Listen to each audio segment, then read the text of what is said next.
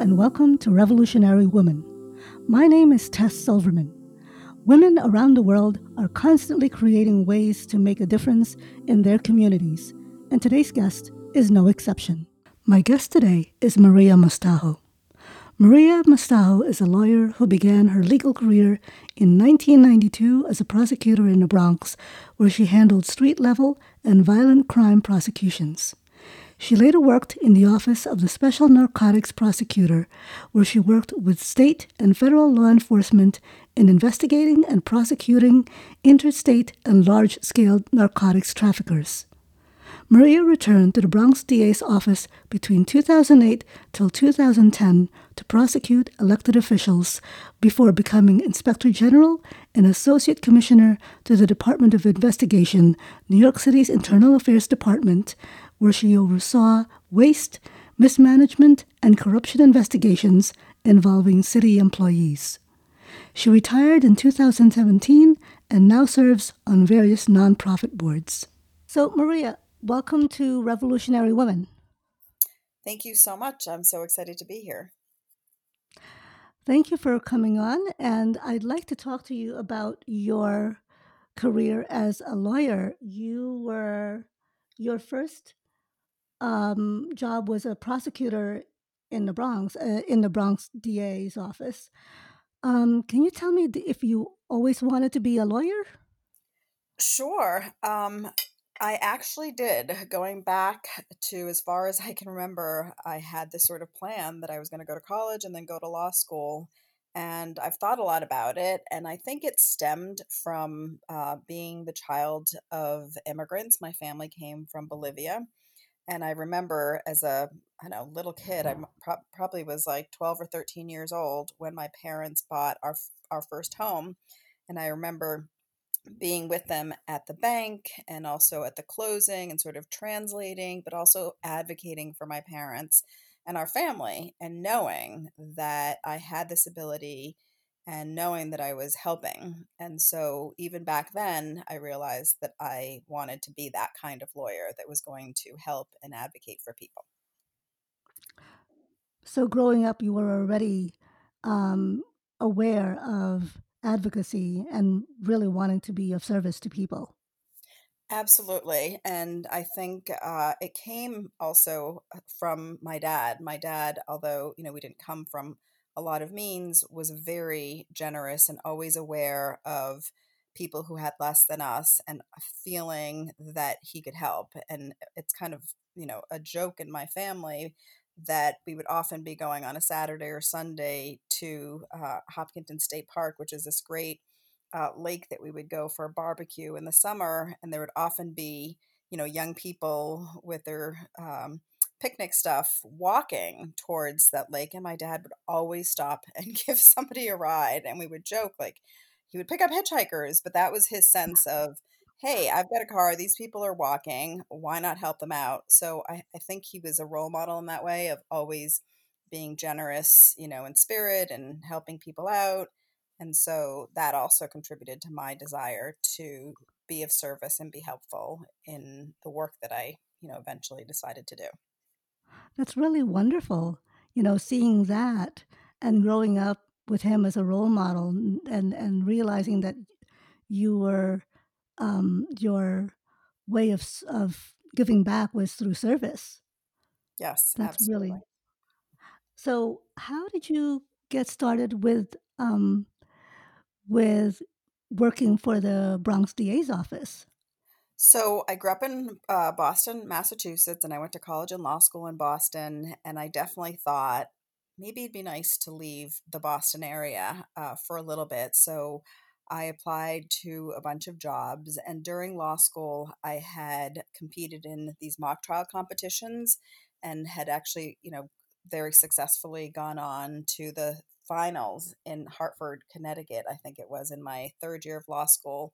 And from that, I ended up working in an internship uh, at the DA's office. And I really thought, oh my God, this is incredible. I could actually be a public advocate as a prosecutor. So I, I applied to a lot of different jobs and ended up at the Bronx DA's office. And even though, you know, I had learned a lot about the job and, and was excited about it, I don't think I realized how intense and how incredible the experience was going to be. I went from Brookline, Massachusetts to the South Bronx, and it was probably one of the most amazing experiences I've ever had because it is the kind of job where you learn on the job. My first probably two, three weeks were training, and then I was in the courtroom. I was assigned cases, and initially my cases were helping people who uh, were victims of, of a purse snatching or victims of maybe uh, somebody stole their chain as they were walking through a park. So those are you know small petty crimes. But later I handled cases that involved burglaries and robberies, and then uh, violent crimes involving gang members. And while I was putting people in jail, which is you know what people think prosecutors do, there was a lot of working with the the crime victims and preparing them for testimony, preparing them, you know, for w- what the courtroom is going to be like, but also helping them find social services that might help them with whatever other needs that they might have that put them maybe in in a you know predicament of being a victim of a crime. So it was multifaceted work, but it was also trial work. So if my case went to trial, I had to prep my witnesses and I had to prepare my opening statements and my evidence. And I actually learned a lot about myself and I learned that I very much liked being a uh, public speaker. So I enjoyed the trial work a lot. That was a, a lot of responsibilities for sure.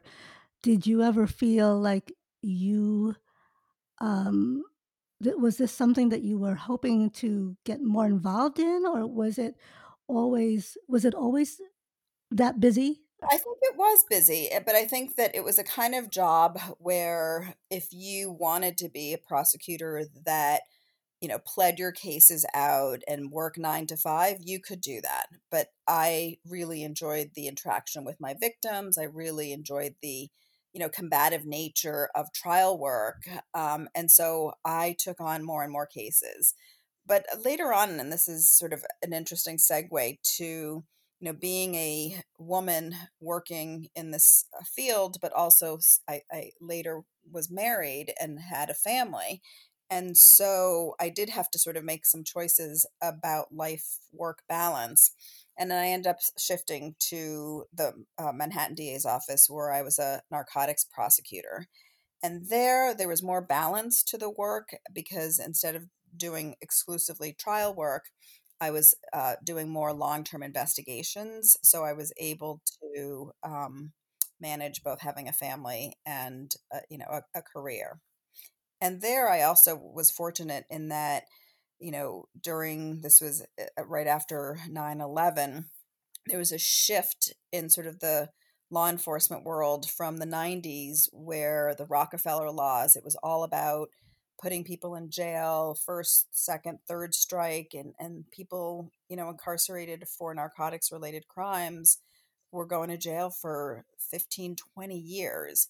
Um, but there was a shift when I was there in, in the you know 2000s and and there was an understanding that people were involved in the marijuana sale or narcotics trade as a result of poverty as a result of um, you know not, not having access to uh, programs or education or even also as a result of substance uh, abuse problems. And so uh, as a senior prosecutor i had the ability to decide whether people could go into rehab facilities or alternative sentencing programs, which um, I was a, a, a, big proponent of and, and very involved in uh, having individuals that I had either arrested or prosecuted go into these programs where they would get drug treatment program, educational training, particularly for young people. Um, it was an opportunity to also, if they successfully completed these programs,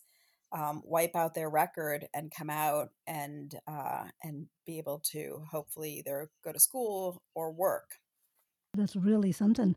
Um, did you find with your clients? Were they more did you find that there were a lot more young people getting involved in these crimes, or it didn't it, like, wa was it really basically, like, it didn't the population was equal? Um, that's such a great question. Yes, that's such a great question because I would say a lot of the street level narcotics or marijuana cases that I handled were so many young Black Hispanic men. Um, and this is all over Manhattan, Upper Manhattan, downtown, um, and it was a lot of young men. And many of them, as I said, were just this was the way that they could make a living, or this was the introduction to how they could provide for themselves or their families. And so, you know, we we would try with the first offender, even a second offender, to offer them the alternative sentencing programs. Um, Mhm.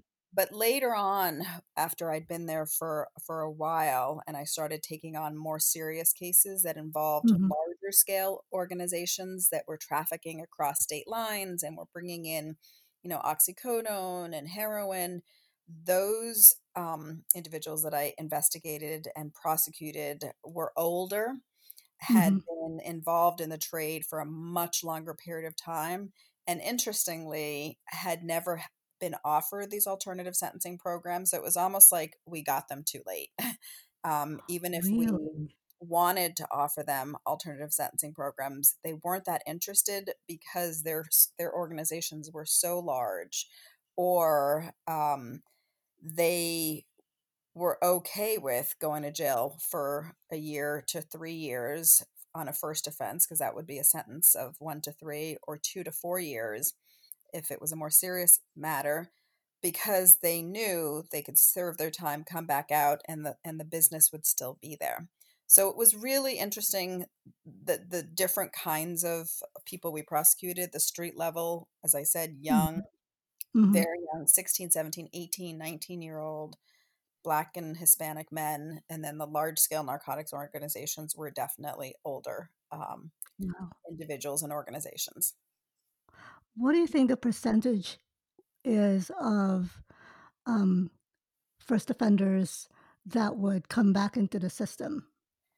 Uh, repeat Mhm. offenders? I mean, I don't know what that is today, but I would Mhm. tell you that in the, you know, late 2000s, um it was definitely especially in Upper Manhattan, in Harlem, and Washington Heights, it was 60, 70% for sure. For sure. Wow. That's a large number. It's a Yes. large percentage. Yes.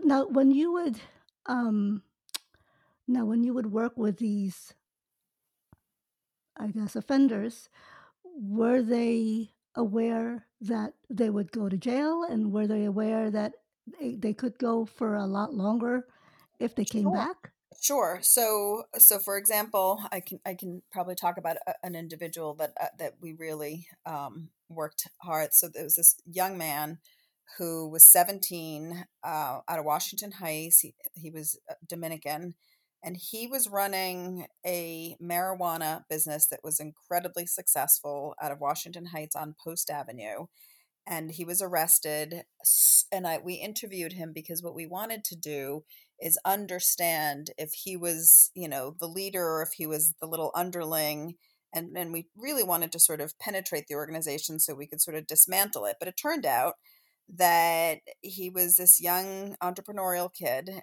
and, um, didn't really wanna be doing this, but didn't have a lot of other options. Anyways, long story short, we offered him a program where if he, uh, pled guilty, he could go into a drug rehab educational program, and it would take him, uh, 18 months to complete, and this program also Mhm. was residential, so we we found that the most successful offenders who go into the programs kind of had to leave the community where they were, you know, doing the what they were doing in order to get success, so it was a residential program, and, um, I won't use his last name, but Orlando ended up successfully completing the program, and then Mhm. at the end of that, his record was dismissed.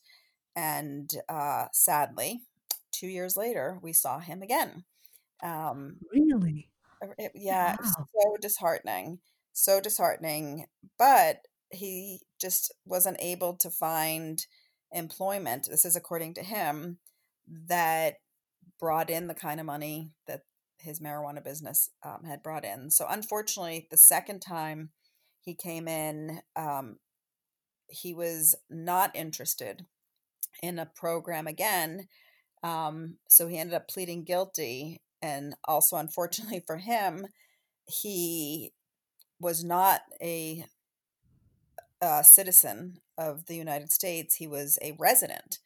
But at that mm-hmm. time, immigration and INS was rounding up any non citizens, even if you were a resident, and prosecuting uh, you. And he was eventually deported. And all of this we explained to him on that first arrest. So he knew the consequences. Um, but unfortunately, um, you know, young brain, all of the issues that he's hmm. facing just didn't, I guess, register. It's really uh, sad to hear, even after all of the, you know, even after spending time in the program. Yeah. But that, so but uh, for, for, every, I mean, there were many successful stories. I mean, I can tell you, uh, one amazingly successful story was this uh, one kid, brilliant. I mean, brilliant kid. He was like a chess player. He uh, played instruments. Um, but he was also out basically uh, stealing people's phones or wallets. We, we got him for three or four robberies in a row. And uh, we put him into a program. He didn't have a substance abuse pro, pro, pro, problem, but he was not staying in school regularly and he was just getting himself into trouble. And he ended up in one of our programs, a residential program in upstate New York. He wanted to be as far away from his family. And he eventually went to college and I lost track of what he did after that, but he mm-hmm. never returned, or as far as I know, eh, you know, in the time that I knew him, did not return to uh, Harlem, but chose to live somewhere up in Albany where he ended up going to school, and it changed his life. Wow! So he was one of the success stories. One of the success stories. That's awesome. You know, that's that's heartening to hear because so many of what I hear or what I see on you know, either on TV or what I hear about, the statistics aren't that great, you right. know, but I don't really know because I'm not in that environment. Right. So, in an environment where it is hard to find a job or even to fend for yourself, you know, it, it does, I guess. The odds are against them. The, you know, the young poor minorities, the odds unfortunately are against them. Un- very unfortunately. Wow, that's really. Uh, is there? A, I mean, working in that capacity, do you always? Do you sometimes wish it's like, okay, why are you doing this? Why can't you? You know, I mean, Yes. I don't know. No, okay. no, it's it's a, a, another great question, Tess. It, it, you know, uh, there there is some burnout that does happen to, for prosecutors, and th- I was fortunate in that um, there was a time when I was prosecuting uh, mostly corrections officers that were either bringing in contraband into the jails or corrections officers that were involved in uh, allowing inmates to sort of have um, fights or facilitating gang activity inside the jail. So I was prosecuting these corrections officers.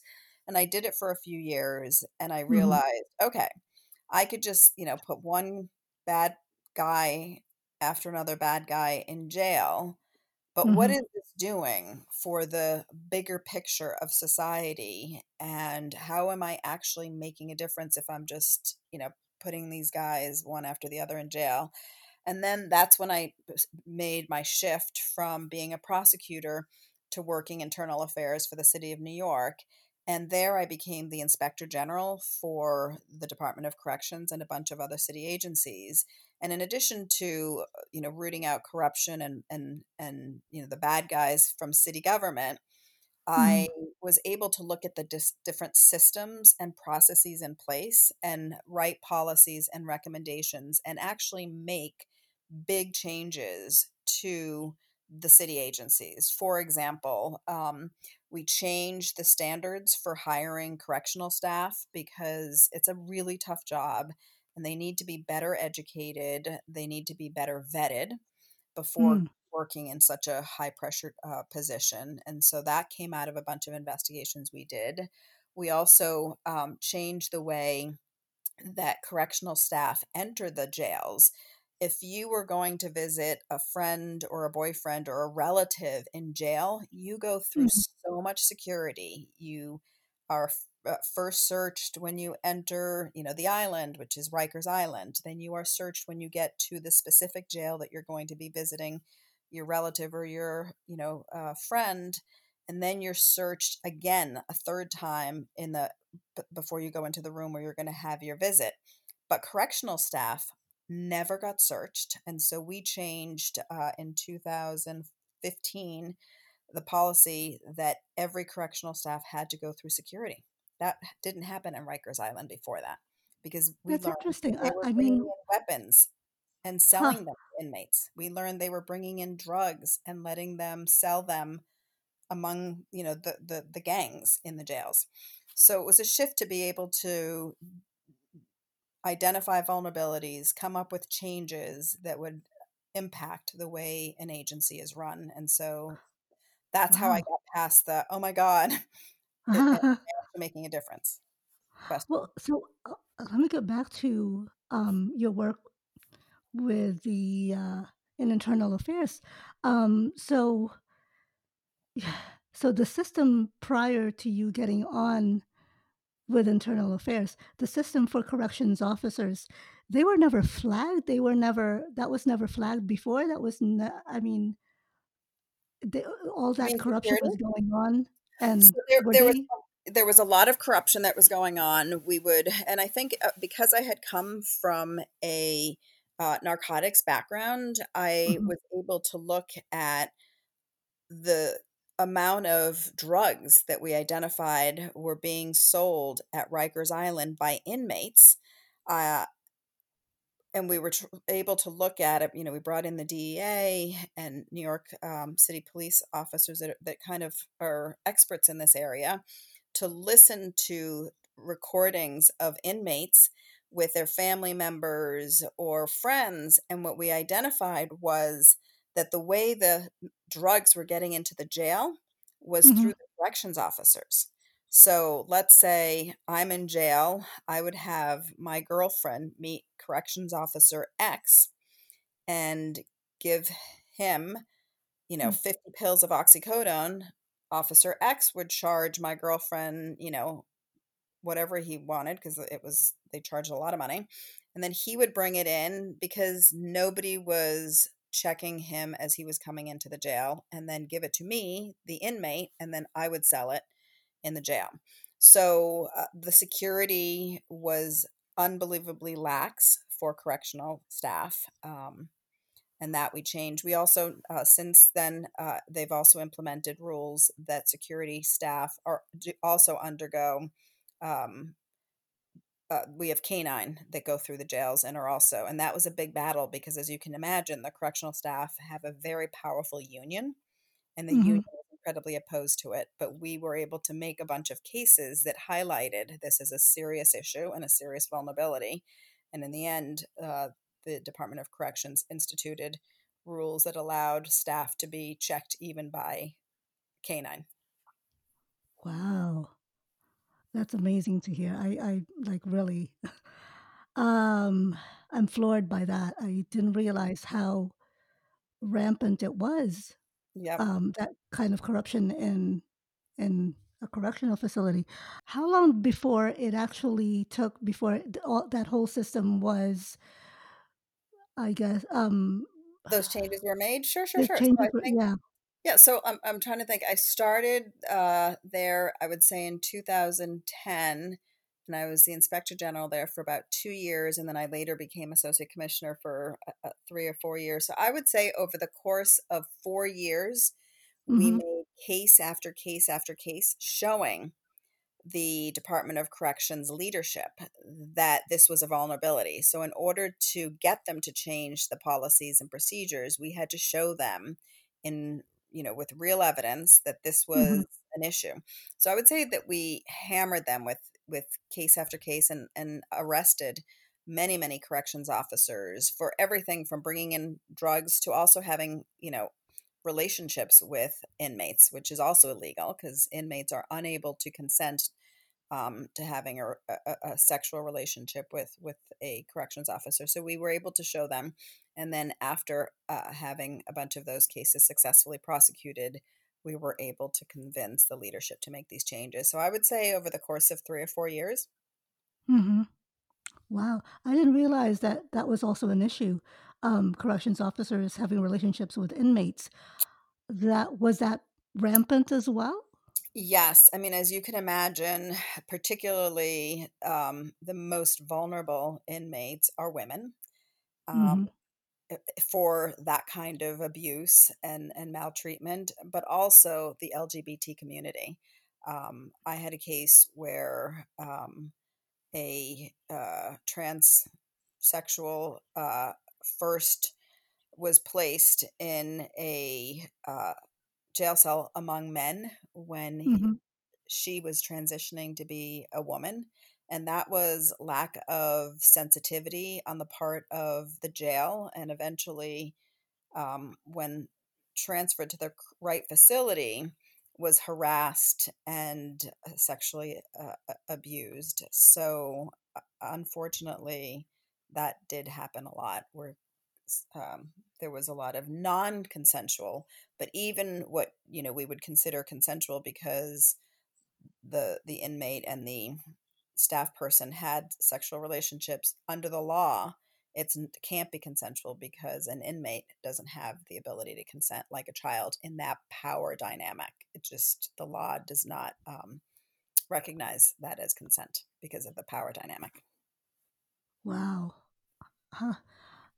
Was that something that, well, did you, when you started making changes, did you initially get, um, I, did you initially get negative responses from the correctional system Yes. So trying? Okay. So it's it's all about sort of educating the right people. Mm-hmm. Um, it, it, it, it, it's all about for when when there's so much volume because back then I, I- I don't know if you followed it, but Rikers Island um, in the last two years is on its way to getting closed, and and De Blasio has made great strides in reducing this with the help of the all the prosecutors um, who have um, released low level uh, you know individuals waiting for their cases to go to trial low level cases. Um, so the so the numbers of inmates has dropped dr- drastically but back then and this is in like 2013 through 2017 um, the jails were over full. And um, their response was we're arresting them in such volumes and they're coming from the precincts or the courts to Rikers Island to wait for their cases to go to trial. So we have a system where we process them quickly. We put them into the different jails that we have at Rikers Island, depending on their age, the severity of the crime that they're being charged, their gang affiliations, and their gender. and Wow. it, it was just like boom, boom, boom. It was like you know, you had five boxes and you got the bodies and you just throw them in the boxes that you think they deserve and belong in, and they're just moving them like cattle. And so it, it did, there was a lot of resistance, and it did require, again, showing them instances where there are vulnerable populations that are being maltreated or abused, or that their system is not picking up on a you know vulnerability and highlighting those things to get again the leadership to acknowledge it and make changes. Wow. How long did that go on? I mean, until they finally said, okay, until you've proven to them that you had these cases. And then, you know, they had to pay attention. Yeah, I think that that's like still an ongoing process. To be honest with you, it? um, I think really? that we had to bring in. uh, So the the jails also have a, a medic medical staff, and so medical staff was hugely helpful in um, this uh, situation because the medical staff would be responsible for making sure that inmates that were transitioning were receiving the proper medication and would would become advocates for hmm inmates and as a result uh, we could together bring it to the attention of the of the jail uh, leadership. So i don't know how, how it is now to be honest with you but i know hmm that uh, there's been more segregation uh, for you know the vulnerable populations. You've had a pretty rigorous career, like putting people who are who really need to be in jail uh, and fighting for those who don't deserve to be in jail. That's that's a lot it's a, it's a put on your. balance it's a balance and Mhm, i think with the job of being a prosecutor or working sort of in, inter- in internal affairs there there comes a lot of power but there also mhm, comes a lot of responsibility to look at things very closely and i remember you know my boss uh, in internal affairs rose Gill Hearn she was the commissioner for it's called the new york city department of investigation and uh, amazingly smart woman tough as nails but one of the things that i remember her teaching me was that you couldn't make a judgment or a decision harshly harsh uh, rashly excuse me you really had to look and this was her um, phrase under every hood and assess and i took that to heart. So when you have a case or an individual you have to really look deeply at so many different aspects of the, the investigation the, the person um, when you have the ability to you know send someone to jail or offer them a program or uh, make recommendations to an agency to change policy and procedure you you can't do it lightly you have to th- be very thoughtful and very um, careful mm, wow. Yep, they're not all. I mean, they're they're not just numbers; they're people. exactly So, um, you decided to retire, or you retired in 2017, yes uh, but you didn't stop working. So you decided to go towards the nonprofit sector, yes uh, and you are now, or you're involved with a program or an organization called Her Justice. Yeah. Can you tell me about what um, Her Justice is?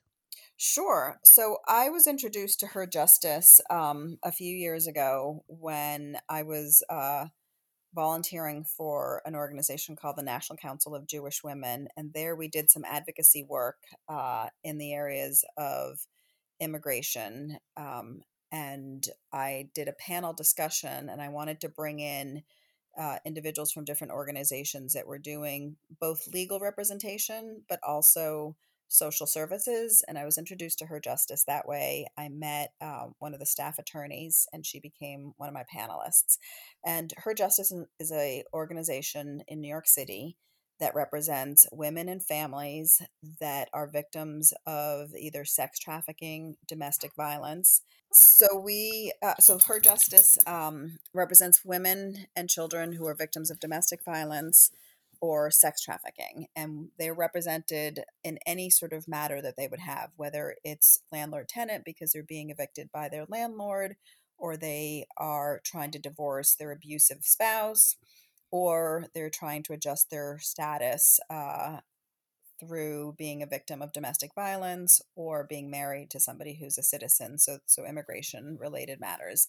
And the way the organization works is that we do the intake, so we have Mm, amazing relationships with community centers, so churches or small uh, social service communities in South Bronx or in Queens or Staten Island who you know might uh, learn about whether it's a church or small organization might learn about a, a, a, woman or family who is being abused or being trafficked. So we learn mm-hmm. about women that way, and then they come into our office and we do the intake. We assess their mm-hmm. case, their needs, and then what's remarkable is that her justice is actually m- mostly funded by the law firms that do pro bono work in New York City. So we then refer our clients to an attorney at a law firm who is doing the work pro bono. And as you can imagine, an attorney at a big law firm who's doing corporate work might not have a lot of experience in a landlord tenant case or an immigration case. So we also have attorneys that supervise these lawyers in their pro bono work. So it's an amazing relationship. Um, we, you know, get the referrals, the clients, and we then mentor and supervise attorneys at law firms who are actually representing our clients. Um, wow. What what is the um, percentage of uh, refugees and you know that that her justice is helping, and has it gotten has it increased because of the pandemic? That's a really good question. So the the I don't know the percentage to be honest with you uh, mm-hmm. about whether it's immigration versus uh, landlord, you know, uh, um, sorry, family law. But I, I would say that more we have more immigration cases than we do family law cases. Um, mm.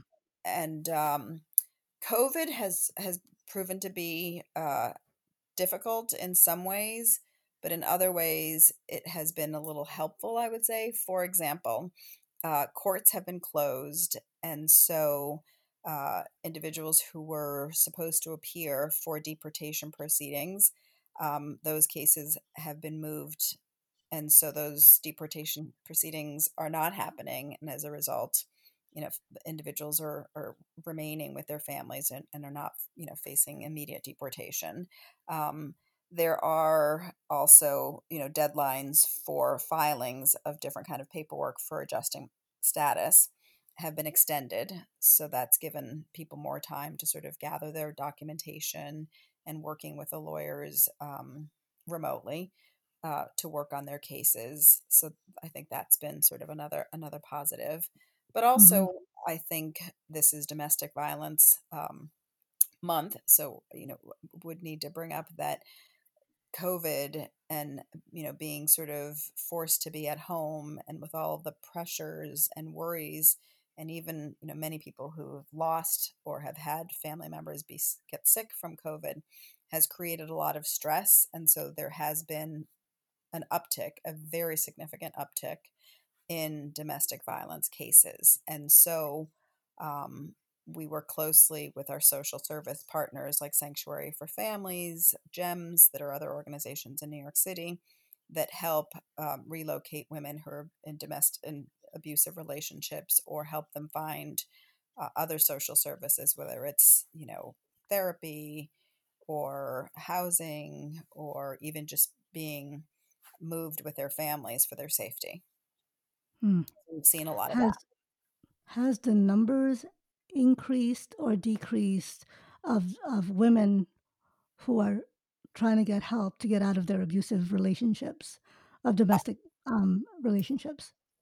Absolutely have increased. Uh, I just read a, an article in the New York Times, I think it was just yesterday. This week alone, three women in Manhattan have been killed by uh, their domestic partner um, and and I don't remember the statistics. I will actually find it for you, Tess, because it, it is definitely um, frightening. Domestic violence cases has risen significantly.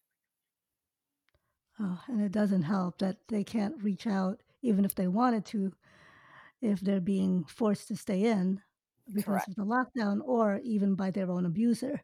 Exactly. Uh, it's it's frustrating, and it's also um, it's maddening because you, you know, you would hope that these women could find the way to get out of their um, the situation, but it doesn't. It, it's harder because of the pandemic and the lockdown. Um, what happens to women who are uh, whose filings have gone past the deadline? What happens to that um, if if they can't? That's a really that's a really good question. So I think a lot of the work, and I I, I haven't been involved in it quite recently, but I, I was in um, I guess it was in June. Um, we've been applying for extensions. So, for example, a DACA recipient. So, the DACA Mhm. is Deferred Action for Childhood Arrivals. It's individuals who've been brought to the young people who are brought to the country by their parents and have been um, undocumented. And so DACA uh, allows them this special uh, ability to be able to receive documentation and work or go to school so long as they are, I believe, under 28 and have not been uh, arrested or convicted of any crime. And so we've been processing DACA renewals. And they did extend the deadline, so that that was really helpful. But before that, we were either working to get DACA applicant applications through or um, asking for extensions. Hmm. And what happens if a DACA recipient winds up having a criminal record? Does that Yeah. null their um, their filing? Um, and what It happens to. So what ha- what happens is uh, with the with the DACA applicant, um, hmm in many instances, the government doesn't even when I mean the government, I mean immigration, because maybe the schools and and other social service agencies that are the government might know that this young person is living in this country um, undocumented, but immigration does not, and so a DACA recipient before they're a DACA recipient would have to, you know, think very long and hard about do they want to apply and weigh now having immigration know about their undocumented status. And many young people have obviously taken the risk and have applied for DACA. But one of the risks, as you just pointed out, is hmm now immigration knows you're here they've given you a working permit it's not it's not citizenship it's not permanent in any way it's just a two year documentation that allows you to work and and maybe go to school and now the government knows that you're here so if you do get yourself arrested or are you know convicted of a crime immigration immediately moves for deportation and you can Wow. very quickly be in deportation proceedings and eventually be deported. So for many young people, it is, uh, you know, a potential risk. And there's no way to fight that once they've In been apprehended and uh, it's a it's a it's a difficult one. I- have not Mhm. handled any of those um, cases, but um, I know they're I know from colleagues that they they are difficult. and what about the families who had sent their kids here who are DACA recipients? Do they are are they penalized as well if their child or their young person goes back because of that?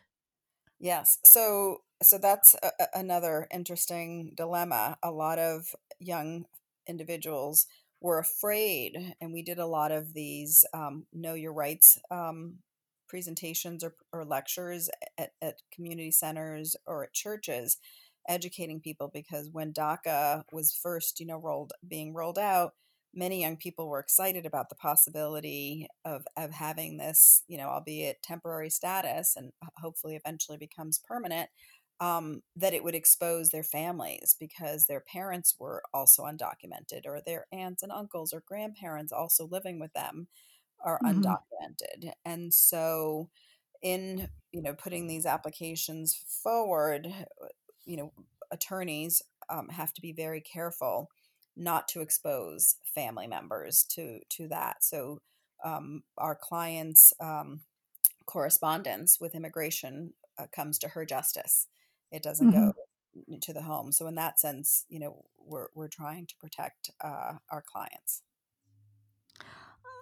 Okay, so what happens if the your client contracts COVID and they are also um, and they also are a DACA recipient who is past their deadline, what happens to someone who gets caught in that whole cycle of well, you can you can can they can they still stay in the country and be looked at or or i'm sorry um, can they stay in the country and also be taken care of and um, and treated for covid so once you become a daca recipient um, you can i believe receive social services um, and and so i don't think getting covid should impact your daca status.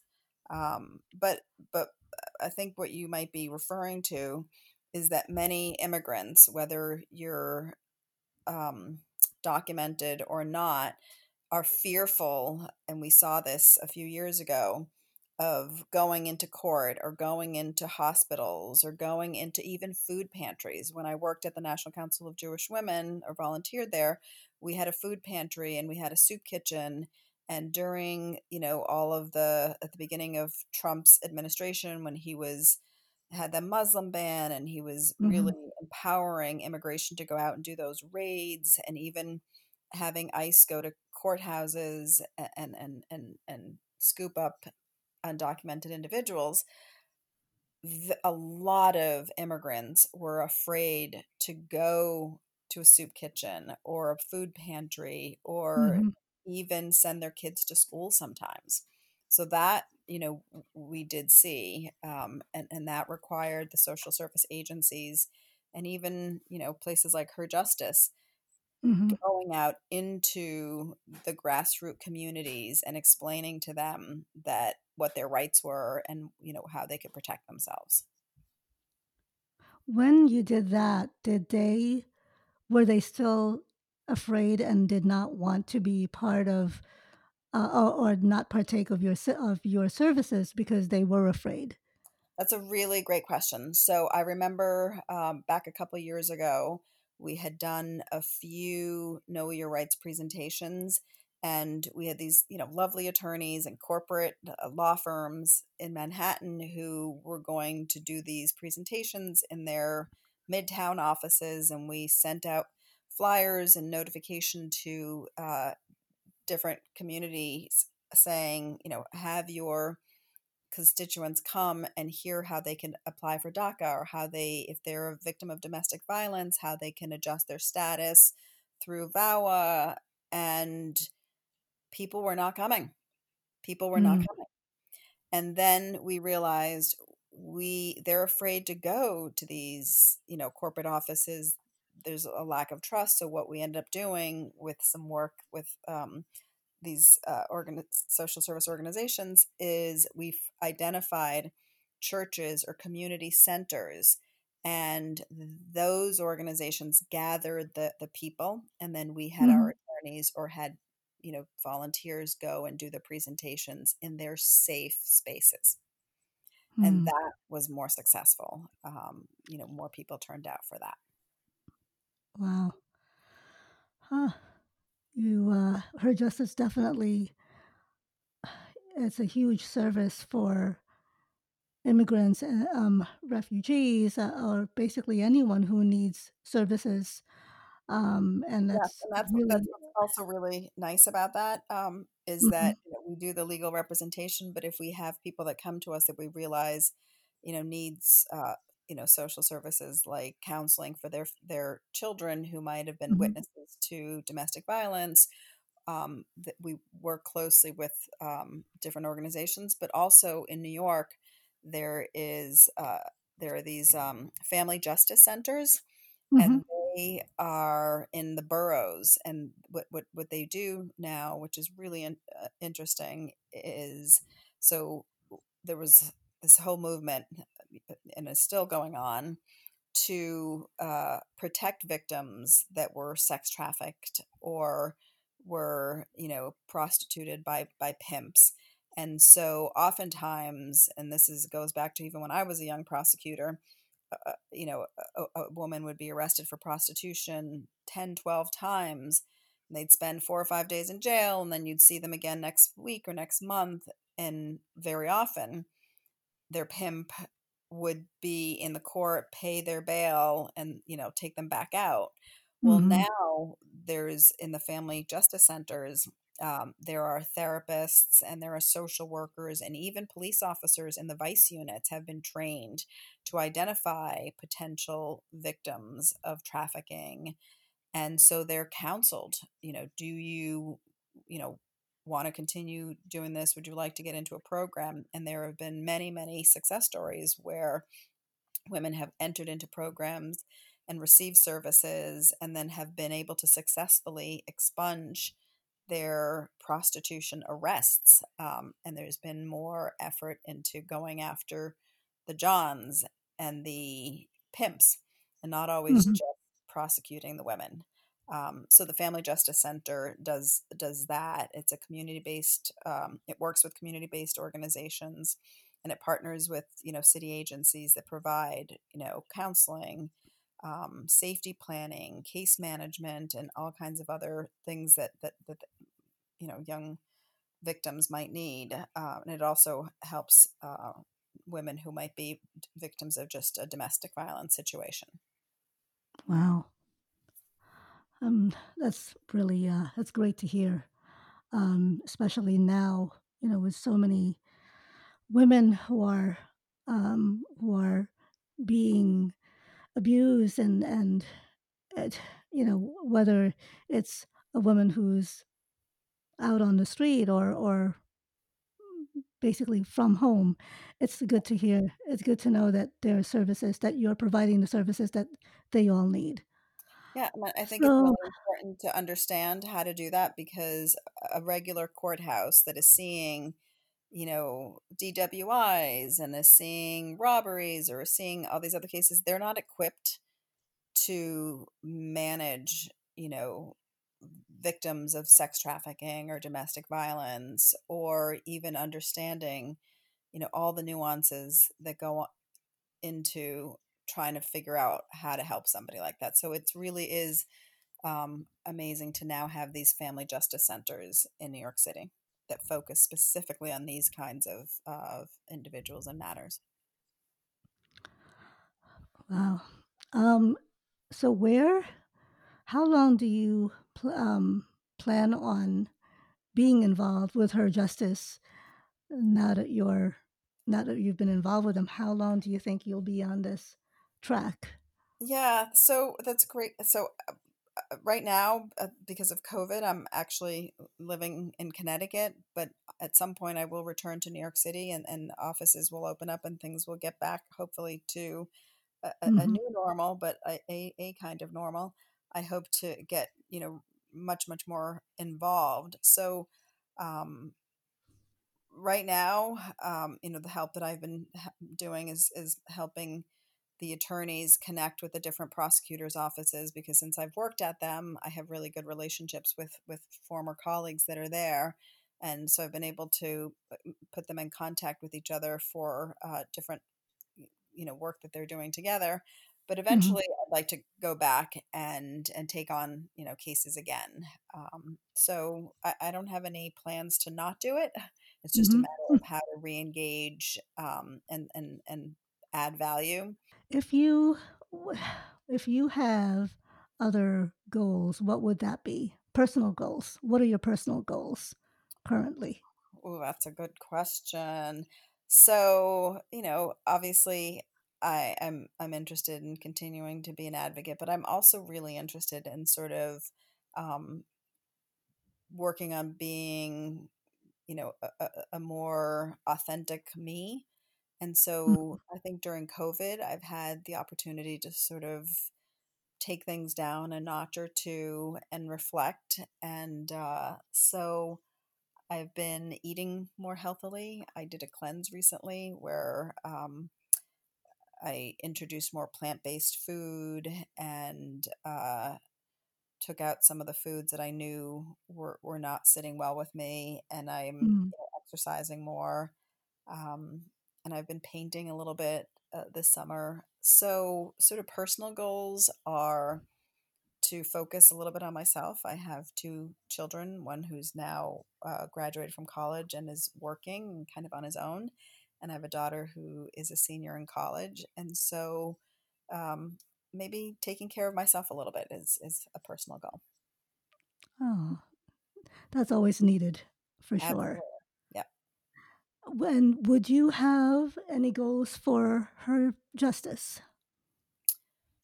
Sure. Um, I think one of the things that I mentioned that I started doing a little bit this summer that I actually think I could add value in is, uh, for example, when a woman is the victim of eh, whether sex trafficking or domestic violence and she calls the police and the police come and there's an arrest and there's a prosecution hmm um, that victim of a crime who might be undocumented and who may never be able to uh, get status in another hmm way can apply for legal residency through uh, law that's called VAWA, Victims Against uh, Domestic Against Violence, and they could apply for status. And that requires having either the police or the prosecutor's office that helped prosecute the husband boyfriend that you know either was battering or was trafficking the victim to write a letter in support and it, that's called a certification and so hmm oftentimes uh, getting the police or the prosecutors to write these certifications takes some work and because i come from that world of law enforcement and prosecutorial with my prosecutorial background i have relationships and so i have been successful in h- helping her justice clients get certifications from hmm um, law enforcement, but not only get the certifications, but also when you are trying to get your status through VAWA, you also have to explain any interactions you've had with law enforcement. So if you have been prostituted or trafficked, you might have a lengthy criminal record. And now it's important for your application to explain those cases. And so having prosecutors or law enforcement corroborate that you were trafficked or you were a domestic violence victim and and were involved in certain you know criminal activity as a result also is incredibly helpful to your application and eventually obtaining status and so uh, my goal and my hope in the you know going forward is to improve the contact between her justice clients and law hmm enforcement And is there anything that you would say to a young person who wants to get involved with her justice? Well, sure. It's an amazing organization that is always looking for volunteers, but they also have wonderful internships for young people that are interested in helping with even translating um, or doing int- intake of cases or assisting as a paralegal, the attorneys. So it is an organization that uh, is, works very well with volunteers and young sort of internship opportunities. Um, but it's also an organization that that has great relationships with other social service agencies. So if her justice isn't you know the one and only the place that you can you know get involved in if you look at the website herjustice.org you can see the partnerships that they have with other uh, organizations, many of hmm them that are equally uh, wonderful to either volunteer at or work at. Okay, thank you for that. Is there anything else you'd like to say to the listeners?